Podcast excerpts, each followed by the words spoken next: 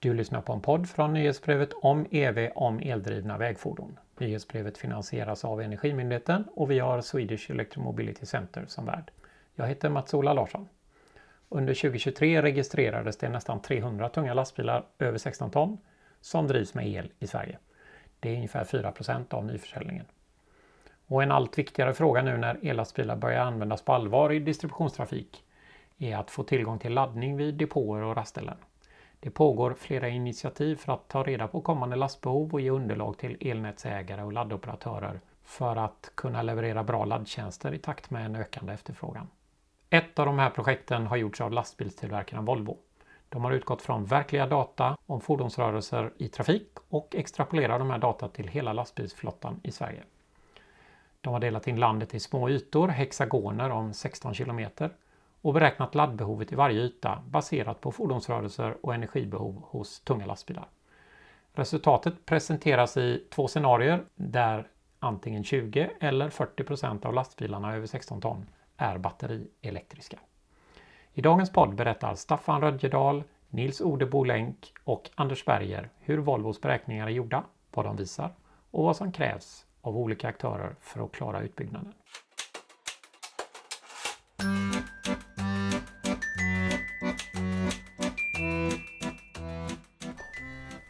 Staffan Rödjedal och jobbar på Public Policy och Regulatory Affairs eh, med eh, en, eh, energiomställningen i sin helhet kan vi säga. Och de enabling factors som krävs för att det här ska gå vägen.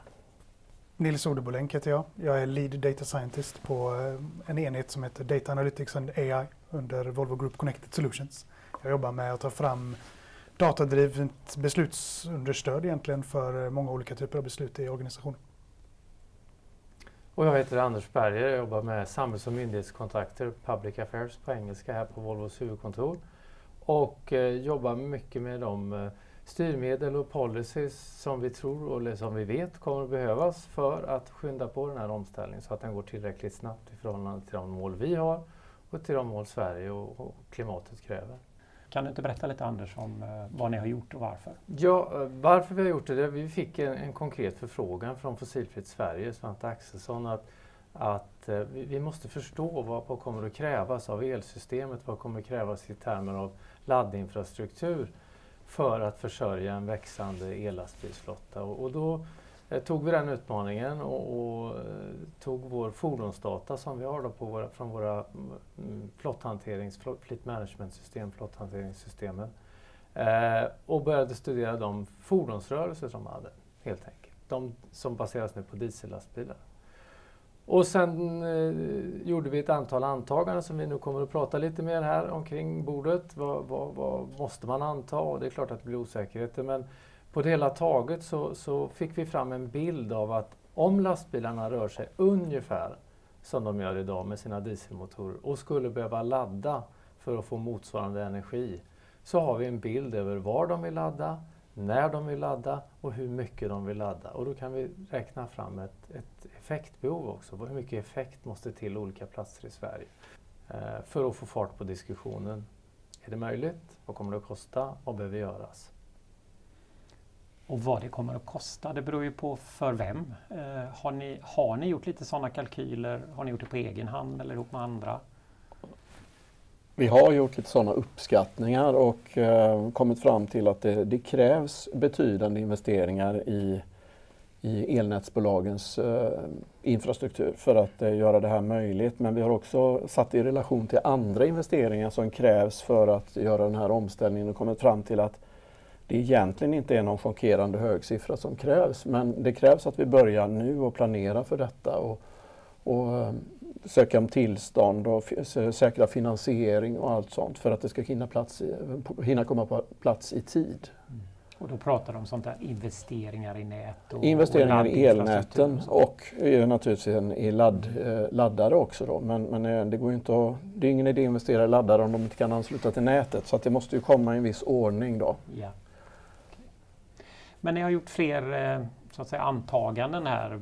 Vilken trafik? Har ni valt bort någon trafik? Eller har ni, jag antar att ni har plockat ut de strömmar som är så att säga, lättast att elektrifiera? Ja, alltså vi har, vi har tittat på, på vår fordonsflotta och så har vi gjort antaganden om vilka fordon tror vi kommer att elektrifieras först? Så att säga, på grund av dels var tekniken befinner sig idag, alltså prestandan på lastbilarna eh, och vilka fordonskategorier som vi tror är de första att elektrifiera. Så vi väljer ju inte ett snitt av alla fordon i Sverige utan vi, vi, vi har valt dem, en mix av fordon som vi tror kommer att vara i mixen av de första 20 procent i flottan då, som kommer kanske inträffa någon gång kring 2030 eller strax därefter. Och så har vi valt ut dem, för vi har tittat på alla fordon och vi tittar på daglig, eh, dagligt energibehov helt enkelt. Det är liksom grundparametern. Hur mycket behöver olika lastbilar i vår flotta per dag i genomsnitt för sina, för sina körsträckor? Och så har vi valt ut det där vi tror att ja, men de här är lämpliga. Det är antagligen de som kommer först. Och så har vi då eh, på basis av det gjort antagande om, om batteristorlekar på de här fordonen så att vi vet ungefär hur lång, vilken räckvidd de kommer ha eftersom vi har ju den exakta energiförbrukningen har vi. Det är ju dieselförbrukning i, i vår data så att vi behöver inte ta hänsyn till laster, hur tungt de är lastade eller eh, om det blåser motvind eller medvind eller om det är snö. Utan allting ligger ju i den bränsleförbrukningsdata vi har och det är den vi översätter till ett elenergibehov då i kilowattimmar helt enkelt. Så att på så sätt har vi fångat verkligheten tror vi på, på, ett, på ett väldigt eh, bra sätt. Och sen måste vi göra lite antaganden kring hur stora batterier de här lastbilarna med sig. Hur snabbt kan de ladda? Och det har vi varit, eller hur Nils? Vi har varit ganska konservativa ändå. När det gäller laddhastigheter och så vidare. Jo, det har vi varit. det är ju realistiskt i så sätt så att vi har ju det som eh, i den här första specifikationen som du nämnde då på, på lastbilen så står det ju ungefär eh, i relation till det som finns ute idag. Och sen så finns det ju en specifikation som, vi, som kommer in när elektrifieringsgraden blir något högre, när det blir eh, en, en ny lastbil som kommer ut på marknaden. Då. Eh, och då är det något högre laddeffekter. Men de är förhållandevis konservativa. Men ett viktigt antagande som jag skulle vilja lyfta upp här vad gäller laddning är i, vi har ju naturligtvis en laddstrategi under det här. Så varje fordonsdag eh, behöver ju, då behöver man ju ladda ett visst antal gånger för att uppfylla det. Och då är strategin egentligen att kan man klara dagens uppdrag med bara nattladdning, då gör man det. För det är så vi förväntar oss att eh, man kommer att bete sig i verkligheten. För att det kommer att vara billigare, det kommer att vara mer skonsamt för batteriet, det kommer att vara mer skonsamt för gridet och sådär. Så det förväntar vi oss är ett huvud, ett, en huvud, eh, huvudsakligt beteende eh, hos, eh, hos dem. Och sen Utöver det då, ifall du inte klarar dig med bara nattladdning så behöver du ladda någon gång under dagen och då väljer vi ett lämpligt stopp helt enkelt i fordonets stoppdata egentligen. Eller vi har ju rörelserna så vi vet var och när de står still. Så då väljer vi ett, ett lämpligt stopp för, för laddning helt enkelt och så markerar vi ett effektbehov på den platsen vid den tidpunkten.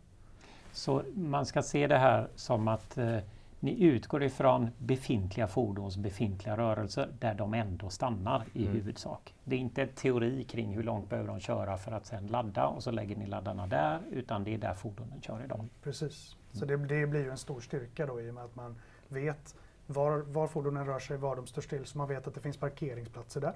Det går att ställa en lastbil där, för den står där idag. Eh, och man vet att det är där operationerna hör hemma. Eh, och du behöver inte göra några extra antaganden kring det. Det leder också till att du får en blandning av privat laddning, publik laddning och semipublik laddning. För att allt fås med liksom, i den här analysen. Staffan? Ja, det vi vill undvika är ju att så långt som möjligt att eh, anta produktivitetsförsämringar i hela logistiksystemet. Så vi vill ju inte lägga in ett extra stopp där föraren bara står och väntar på att bilen ska ladda utan vi vill ju helst att bilen laddas medan man ändå gör något annat. Till exempel lastar, lossar eller tar sin lagstadgade vilotid. Jag vill bara lägga till där att, att, vi har, man kan säga att vi har indirekt adderat att det kanske blir lite förändringar och, och flexibilitet från logistiken. För att vi tar ju inte liksom vi tar inte 100% statistiskt sett 100% fallet i den här datan utan vi lägger oss på det som kallas 95% percentilen. Så det gör att vi täcker, 5 kan vi säga, det tror vi att det kommer logistiksystemet och mm. åkarna att fixa. Så, att säga. Så, så vi har liksom dragit ner lite grann kan man säga, mm. eh, de där översta 5 procenten. De, de får man försöka planera bort eller fixa på annat sätt så att säga. För det finns ju möjlighet i, även i dagens logistik. Ja. Det finns flera ut, tänkbara utfall ja. än ett som i princip Precis. levererar samma ja. sak. Och vi har ju också när det gäller snabbladdningsbehovet då har vi också eh, gjort ett scenario där man tillåter en omväg på max en sån här hexagon som är då i genomsnitt 16 kilometer max. Och vi tycker, bedömer då att en omväg på 16 kilometer för att snabbladda, det, det, det kanske man kan acceptera då.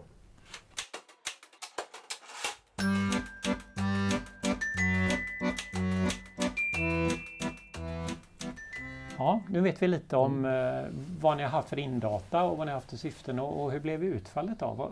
Kan man sammanfatta det här i, i några bra slutsatser?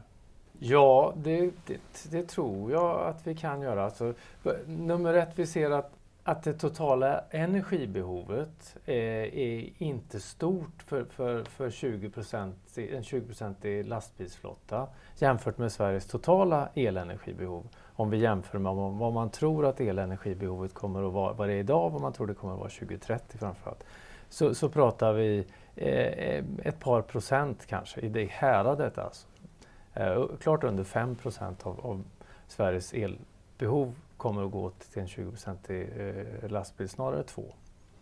Eh, så, så, det vet vi och detsamma gäller faktiskt effektbehovet. Eh, det vill säga var, hur mycket nätet måste klara av att leverera i termer av effekt. Det är också i samma härad, 2-3 procent av det svenska effektbehovet idag.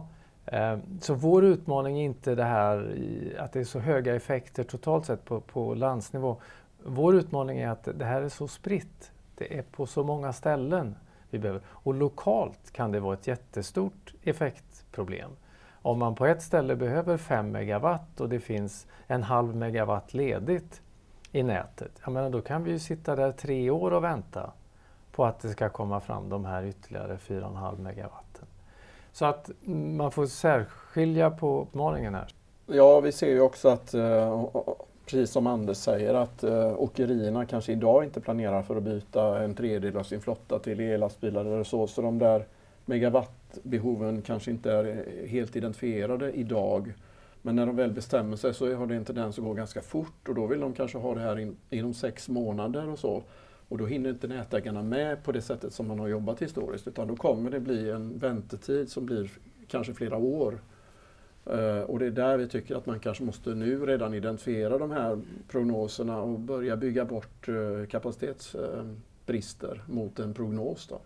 Så när åkerierna bestämmer sig, då är det för sent att börja ta beslut om eh, laddmöjligheter om nätet inte räcker till redan?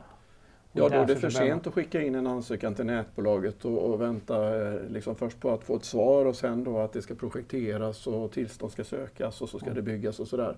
Och då blir det en fördröjning i hela utrullningen som vi ser det. Mm. Och det är den som vi tycker att vi måste börja proaktivt eh, motverka så att säga. Det låter ju verkligen som det ni identifierar som ett eh, större arbete framöver är tätare kontakter med den typen av aktörer då? Ja, och nu kommer ju Energimarknadsinspektionen att begära in prognoser för elnätsutbyggnaden eh, i respektive nätbolag, tioårsprognoser. Och eh, då anser vi att vi har en bra prognos och bidra med in i, den här, in, in, i det här arbetet. Men, men man kommer så att säga fråga elnätsbolagen ute då och eh, mm. många av dem vet inte så mycket eh, hur den prognosen ser ut. Då. Så att där tycker vi att vi har data som vi skulle kunna hjälpa till med. Kommer ni ner på så att säga platsnivå eller områdesnivå eller lokalnätsnivå i era beräkningar så att ni faktiskt kan leverera det redan nu? Vi har ju valt eh, av olika skäl en, en speciell upplösning då. Som eh, Staffan nämnde innan då så har vi valt hexagoner som är ungefär 16 x 16 km stora. Och det har vi gjort av ett antal olika skäl. Det är för att för det första så är det ju eh, eh integritetsskäl. Så eh, man kan inte zooma in alldeles för mycket för då blottar man enskilda aktörer och kunder och sånt där. Så man behöver en viss, eh, viss nivå av eh, spatial aggregering för att, för att undvika den problematiken. Och sen också för att är det väldigt specifikt så vi, vi kollar ju på historisk dieseldata för att sia om många år i framtidens ellastbilsbehov. Så det blir liksom lite vad vi i data science-branschen kallar illusion of precision. Och man kommer nu som sagt fråga elnätsbolagen och de här 170 elnätsbolagen om en tioårsprognos. Och, och de har ju inget, inte koll på trafikflödena genom sitt område till exempel, eller var lastbilar stannar och stoppar och hur åkerierna, hur de tänker bygga ut och fordonsrörelse och sådär. Vi tycker att vi har en bra prognos och vi skulle, vi skulle ju gärna vilja få in den i en sån här nationell prognos. Då. Och, menar, det, det, det, är ju så vi, har, vi försöker ta steg åt det hållet men, mm. men som sagt var i Sverige är det väl 180-190 elnätsbolag och går vi i Europa så är det, ja, det hjälp vad mycket elnätsbolag det är. Men vi har börjat i Sverige under eh, NDA, Non-Disclosure Agreements, att dela den här datan på en nivå som hjälper åtminstone de större regionnätsbolagen i Sverige att förstå vilken tillkommande last vi ser från, från lastbilsflottan. Och sen får de ju in, de har ju massor med behov som, som strömmar in eller prognoser för det. Så det, men det blir en del i den här och, och framförallt att vi får med den här komponenten av att de är förberedda. Att behovet på totalnivå kanske inte är avskräckande för, bara för, för, vårt bidrag men att vår utmaning är att, att, få hjälp med att bygga där det kommer att behövas. Det vet vi ganska väl och vi kan redan idag ge ganska tydliga slutsatser att det är kring storstäderna. Alltså det är väldigt tydligt i vår data att det är kring städerna, säg de 20 största städerna i Sverige, det är där vi kommer att behöva eh, steppa upp ordentligt. För det är där lastbilar stannar, det är där de kommer att behöva ladda. Eh, och det har inte att göra med oftast att det är stadens egna behov av lastbilstransporter utan det är städerna som laddhubbar i vårt fjärrtrafiknät kan man säga. Nu har ni ju pratat om era lastbilar eh, och ni utgör knappt hälften av alla fordon eller fordonsrörelser eller både och kanske. Men eh, nätbolagen tänker ju behov och inte bara den andel av behovet där det råkar stå Volvo på grillen. Så, så kan man dra generella slutsatser om flödena fast multiplicera med någon faktor typ? Eller hur kommer nätbolagen att hantera det här? Ja, jo men det, eh, så är det ju absolut. Vi har ju bara det dataunderlaget vi har naturligtvis som du sa. Eh, men vi har, vi har sett eh, vi, vi, får ju inte direkt eh, eh, samverka med till exempel Scania då, som är den andra stora aktören i Sverige naturligtvis. Eh, men vi har sett från tidigare, tidigare indikationer att våra fordon rör sig extremt likartat. Så eh, i synnerhet i Sverige då eh, så är det så. Och då tillsammans har vi ungefär 80% marknadsandel i Sverige. Så att, så att våran data i Sverige kan tänkas vara representativ. Så det eh, har vi gjort och då kan man ju tänka sig att man då tar vårt effektbehov och sen så multiplicerar man med en skalfaktor. Men då blir det inte riktigt bra utan det man istället får göra är att man får göra det lite, lite mer involverat, att man får följa den här, det finns ju en underliggande eh, fördelning av laddning. Så till exempel som, som Anders nämnde då så är ju laddning mer sannolikt i städerna än vad det är på landsbygden. Så har du ett laddtillfälle någonstans ute på landsbygden och skalar upp det med samma skalfaktor så blir det lite galet. Då. Så man får följa den underliggande eh, distributionen så att säga. Eh, och det har vi gjort då i den här datan. Så vi, vi har använt skalning, det har vi gjort, men vi har gjort det på ett lite mer smart sätt kan man säga. Och vi, vi, har fått bekräftat genom en, en, tidigare studie vi gjorde faktiskt i samband med att Trafikverket utredde elvägar så bad de om, om motsvarande dataunderlag lite grann kan man säga från, från både Volvo och Scania och det levererade ju. Så Trafikverket är vår källa till att vi vet att våra fordon rör sig likadant. Så för de har jämfört och sagt att det är identiskt, mer eller mindre. Ja, så resultaten är så gott det går med nuvarande kunskap representativa för fordonsrörelser i Sverige. Det vi ska säga här då är att, eh, som vi inte nämnde då, det här är ju tung lastbilstrafik. Eh, så det är inte lätta lastbilar, så det är 16 ton och uppåt med, med en tyngre vikt på då kanske 30 ton och uppåt skulle man säga. Eh, så det är det vi har fokuserat främst på. Och då är det ju regional trafik och det är någon, något fjärrtrafik då också. Och det var vi även inne på lite tidigare med de här olika scenarierna då, 20% scenariot, 40% scenariot. Och där har vi gjort i 20% scenariot, det som kommer först, där är det företrädelsevis lite lättare då eh, på den tunga sidan. Så att det är, regional trafik och kanske någon fjärrtrafik och sådär. Men i 40% scenariot så kommer det lite mer då fjärrtrafik. Så 40% scenariot kan man säga det är mer än dubbelt så tufft för att det kommer lite tyngre applikationer. Då. Har ni någon känsla för när det skulle kunna infalla tidsmässigt? Det går ju inte att säga för att det, då har man absolut fel. Jag bara, ni, har, ni har valt att inte sätta en ungefärlig årtal på det. Är det rätt? Vi har egentligen inte satt ett årtal på 20 scenariot heller. Vi har sagt att om om alla lägger manken till och, och, alla hjälps åt här så, så kanske det kan inträda någon gång runt 2030. Strax efter 2030. Eh. Det har gått lite trögare mm. i starten här nu än vad vi antog för några år sedan. Så, att, så att jag skulle säga att nu, nu är det snarare att det några år efter 2030. Nej, men de enda indikationerna det har vi ju nu från, från, från ska, den här så kallade CO2-lagstiftningen, alltså koldioxidlagstiftning för tunga fordon i Europa. Och där får man en fingervisning om ungefär hur mycket försäljningen bör vara vid olika tidpunkter. Så att, så att, och ska man relatera till, till EUs eh, mål överhuvudtaget så, så ett 40% scenario måste vi vara någonstans mellan 2035 och 40 skulle jag säga. Annars så klarar vi inte EUs krav heller. Jag tänker att den frågeställningen lite grann, eh, i och med att vi nu har CO2-regleringen som kommer att föreskriva i princip ja, ungefär en tredjedel ellastbilar 2030 och mot 2035 sannolikt, vad ska vi säga, 40-50 ellastbilar mm. eller någonting mm. sådant. I nyförsäljning. I nyförsäljning. Mm.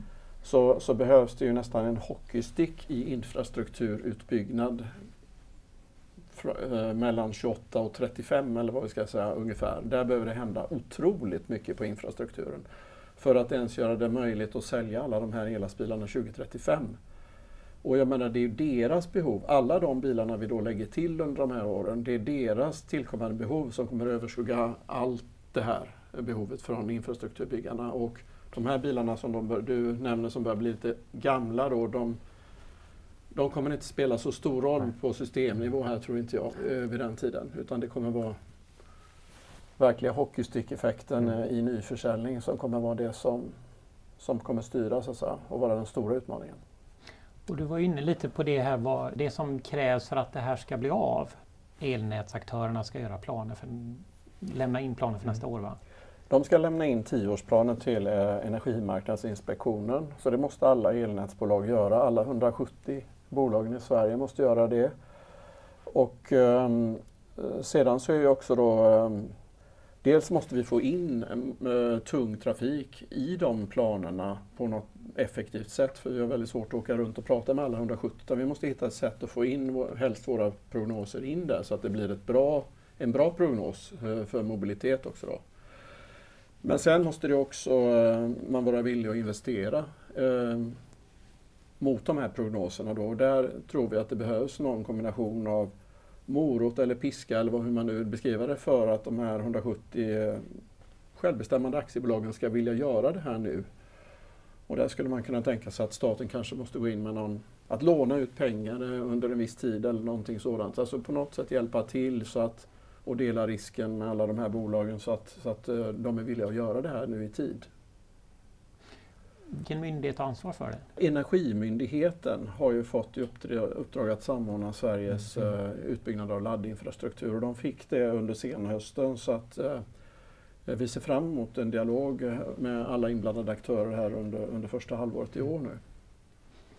Och sen Energimarknadsinspektionen då som i sin tur reglerar elnätsbolagen då så att säga mm. och deras förutsättningar att möta det behov som som Energimyndigheten då så att säga i sitt koordinerande av ladd, ladd och vätgasinfrastruktur så att säga kommer fram till. Och ett, ett samspel mellan aktörerna. Vi försöker engagera oss i, i energiföretagens diskussioner, alltså som är branschorganisation för, för, för de stora nätbolagen och, och, eh, och många stora svenska eh, aktörer. Där. Så, för att liksom eh, ja, Eh, visa att det här är också ett behov som vi måste få med på kartan. Och, eh, och sen allting annat kring det effektivt nyttjande av det elnät vi har. Vi, det finns ju många som säger att vi utnyttjar faktiskt inte det elnätet vi har på ett bra sätt idag utan med mer flexibla avtalsformer, med, med energilager och på annat sätt så måste vi liksom jobba för att vi utnyttjar den redan installerade effekten på bästa möjliga sätt. Så där finns säkert mycket att göra och där, där är vi gärna eh, en, en, en diskussionspartner. Och en av de sakerna som vi, som vi tror eh, borde kunna hjälpa till under i alla fall en övergångsperiod det är om man skulle kunna ha tidsbaserade effektavtal så att man kunde lova en, en laddstationsoperatör vissa effekter under vissa tider på dygnet. Inte nödvändigtvis samma effekt hela dygnet utan men att man är lovad vissa effekter mellan vissa, vissa tider. Då. Kanske mer när nätet, på natten när nätet har mer kapacitet och lite mindre mitt på dagen.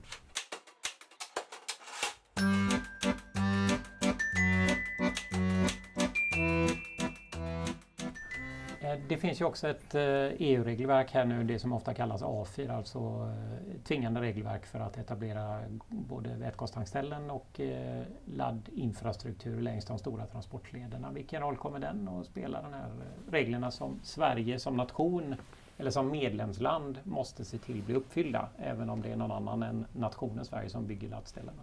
Ja, precis. Nej, men, alltså det, det, kommer att spela en roll och, och, det är ändå, får man säga, sett i ett internationellt perspektiv, om vi jämför med Nordamerika till exempel, en, en, ett väldigt bra steg och, och, och som EU-kommissionen har tagit där. Att, att, att kräva av medlemsstaterna att bygga laddinfrastruktur i en viss takt.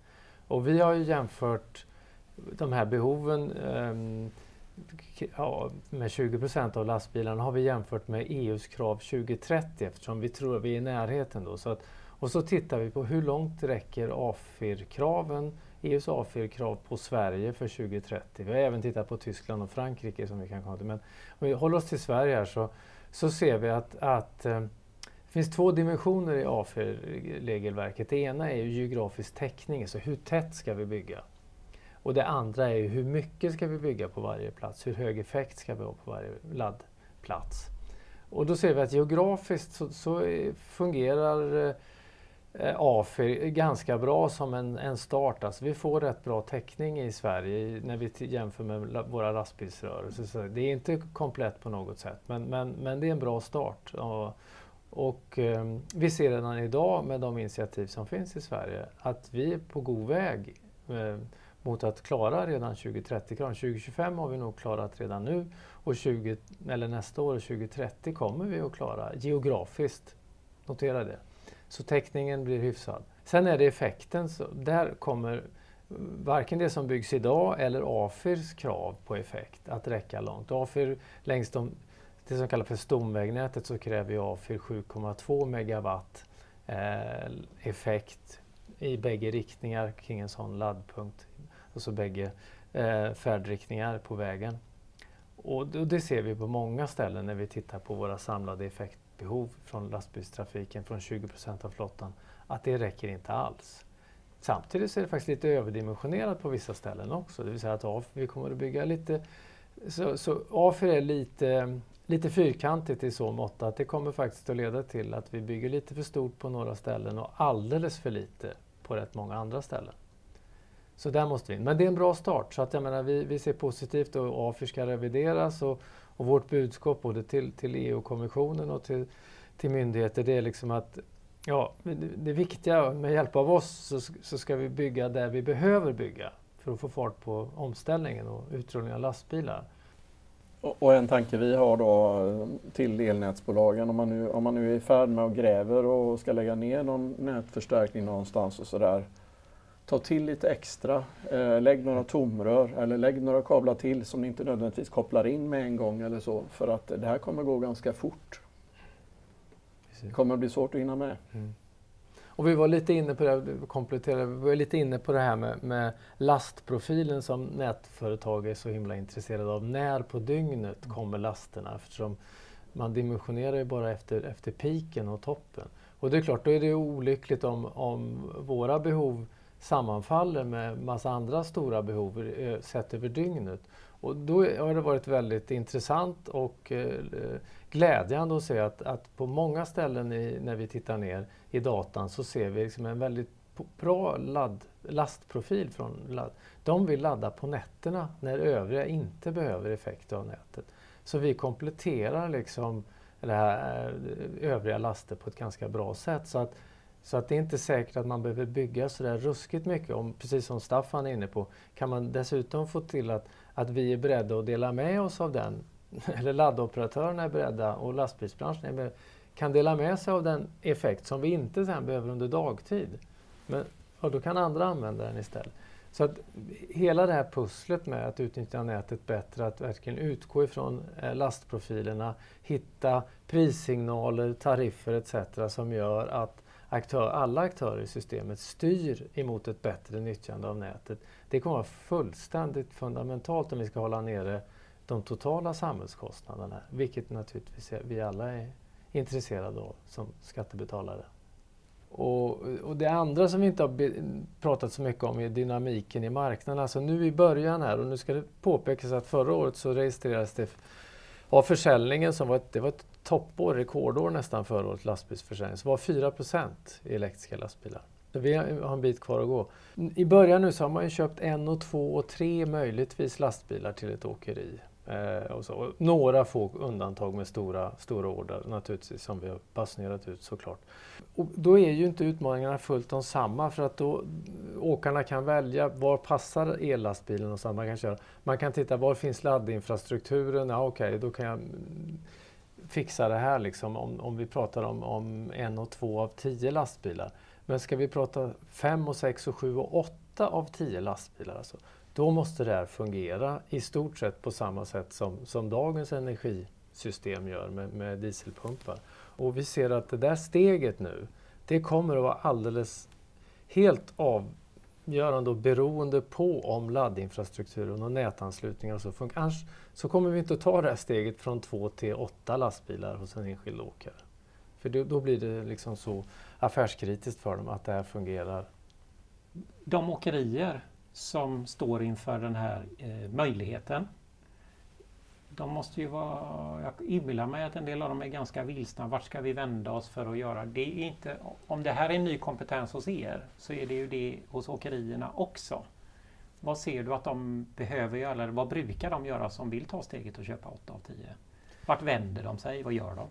Nej, alltså det, det, vi ser nu är att de, de flesta lär sig nu på sina första två och tre lastbilar. Och det har varit, vi har ett, ett fantastiskt bra stort, storskalig systemdemonstrator här i Sverige under beteckningen REAL, eh, Regional Electrified Logistics, där vi och Scania, alla aktörer är med. Ett fantastiskt, bästa eh, systemdemonstrator jag någonsin har kommit i närheten av.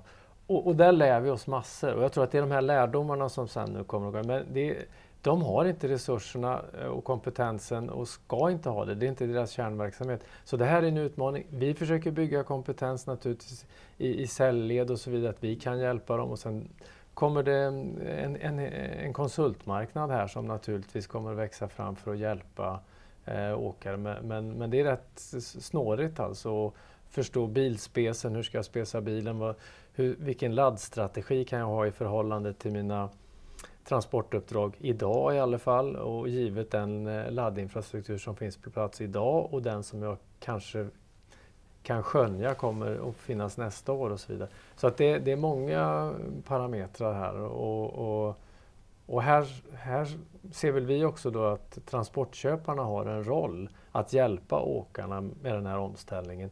Framförallt genom att ge åkarna längre kontrakt. För, det blir, för just den här ovissheten om att, vad har jag för uppdrag nästa år. Kan min ellastbil klara dem? Det vet jag ju inte för jag vet inte vilka uppdrag jag får. Jag vet inte om det finns laddinfrastruktur. Jag vet inte om bilen är rätt spesad i förhållande till, till de uppdragen. Kan man då få långa kontrakt från sina transportköpare, då blir det mycket lättare för åkaren att våga ta risken. Och hur spelar, när transportköpare spes, man har ju ett antal villkor. Leveranssäkerhet, leveranstider, när vi brukar leverera och så. Ehm, hur viktigt kan det bli för att göra det enklare att till exempel modifiera rutter som vi var inne på tidigare? Har inte transportköparna, tror att de kommer att ha en roll där som gör det lättare för åkeriet att ändra rutter eller vara mer flexibla med leveranstider eller något liknande? Ja, och vi hoppas ju och tror att transportköparna är, är villiga här att, att, ta ett steg framåt. Och, och lite grann drivs ju detta av att de som transportköpare Eh, är ofta måna om att försöka sänka sitt koldioxidavtryck.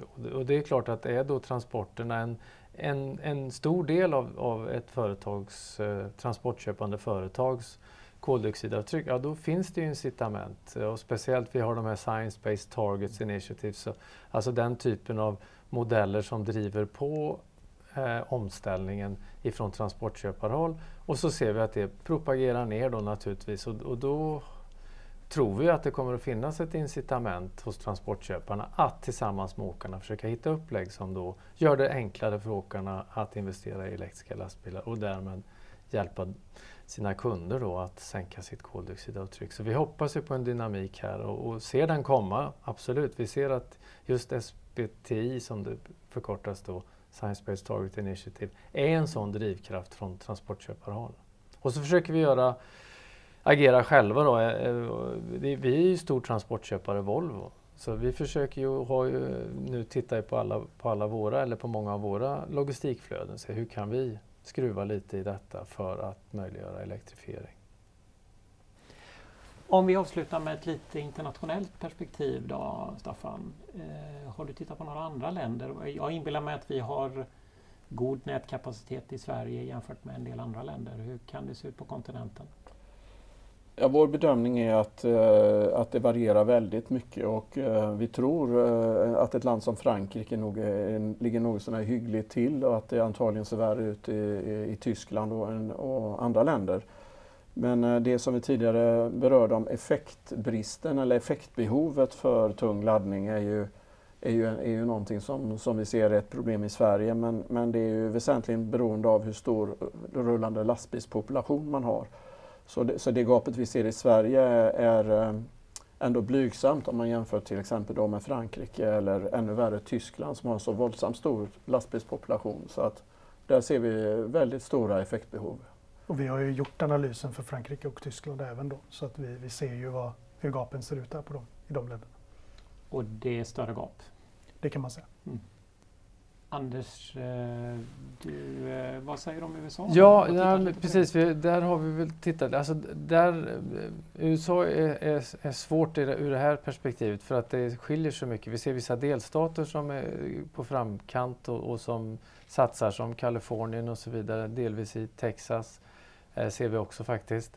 Eh, men, men generellt kan man säga att, att där är, är nät nätproblematiken större. Deras eh, mm, grundläggande nätförutsättningar är sämre. Det är svajare och det är väldigt mycket krångligare delstatsregleringar och så. så det, det, det, finns en, vi saknar en federal eh, från Washington initiativ så att säga att, att nu måste vi försöka få fart på utbyggnaden så att det sker väldigt styckevis och delt och utan någon, någon nationell planering eller samordning. och, och och våra amerikanska kollegor de, de ser med avund på AFIR och, och, skulle man, och det finns inget som helst utrymme eller politisk eh, förståelse i Washington för att USA skulle behöva ett AFIR.